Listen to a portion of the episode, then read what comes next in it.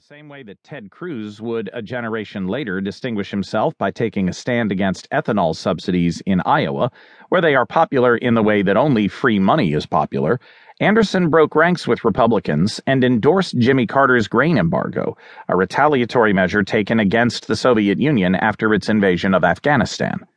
But he was far from a thoroughgoing hawk. Asked about their worst mistakes in office, the other candidates hemmed and hawed, but Anderson immediately cited his vote for the Gulf of Tonkin resolution, which deepened U.S. involvement in Vietnam. He also mocked Reagan's insistence that the federal government could ratchet up defense spending, cut taxes, and balance the budget simultaneously. That's the kind of honesty that keeps a candidate down in the 20% range, where Anderson stayed. Eventually, he withdrew from the Republican race and ran as an independent. Jimmy Carter did him a great favor by refusing to share a debate stage with him, which left Anderson in a one on one debate with Ronald Reagan, where he turned in a good performance. In the end, it was not the libertarian leaning conservatives who backed Anderson, with the exception of those of the Ron Paul persuasion, who viewed Reagan as a warmonger. Most were thrilled with the GOP nominee but liberals ranging from the editors of the New Republic, who endorsed him, to what was left of the Rockefeller Republicans, who had no use for ideological firebrands such as Reagan.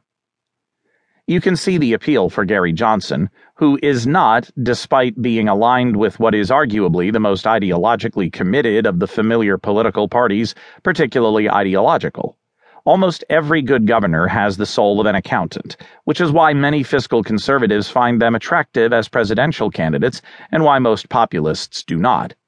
Johnson may call himself a libertarian, but he is, in many ways, an old fashioned liberal Republican, a Rockefeller revivalist. He even went to the trouble of finding the last surviving specimen of the species living in the wild, William Weld, to be his running mate. And that is why Johnson, who is having a remarkable year, arguably is having less of a remarkable year than he should be having. What Johnson knows is that conservatives have been looking for an alternative to the Republican Party for more than 60 years. From the founding of this magazine, Our Principles Are Round and Eisenhower is Square, to the failed Reagan insurgency in 1976, to the Tea Party movement, to the Trump campaign, the motley coalition that is the conservative movement has always had a master blaster relationship with the Republican Party, each trying to ride piggyback on the other.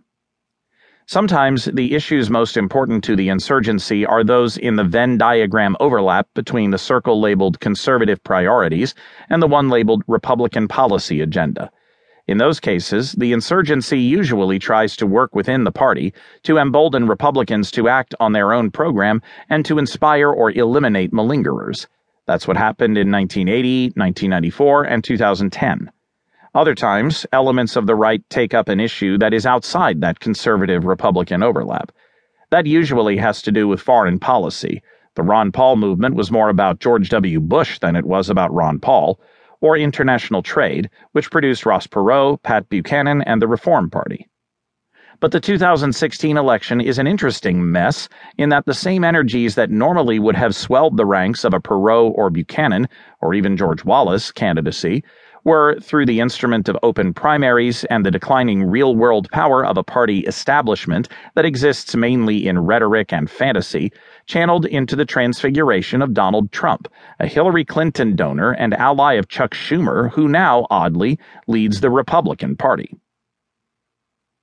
Libertarian minded Republicans looking for an alternative to Trump will be tempted by Johnson, but they will not be tempted very much. Johnson and Weld are men out of time. Which of you even knew that Weld was still alive? And they are in part stuck fighting the last generation's culture wars. Those damn preachers who gave Barry Goldwater fits still loom large in their imaginations, which is why Johnson is so very, very bad and so very unlibertarian on religious liberty issues. It takes some acrobatics to run as a principled libertarian who is pretty excited about weed, but also excited about using the law to punish you for declining on religious grounds to participate on a commercial basis in the marriage of a homosexual couple. The Rockefeller Republicanism in Johnson's political DNA makes him hard where he should be soft, and soft where he should be hard. He's willing to see unborn children butchered in the name of a vaguely articulated pro choice principle, but has fits when illegal immigrants are described as illegal immigrants. Weld, one of the most charming men in American politics.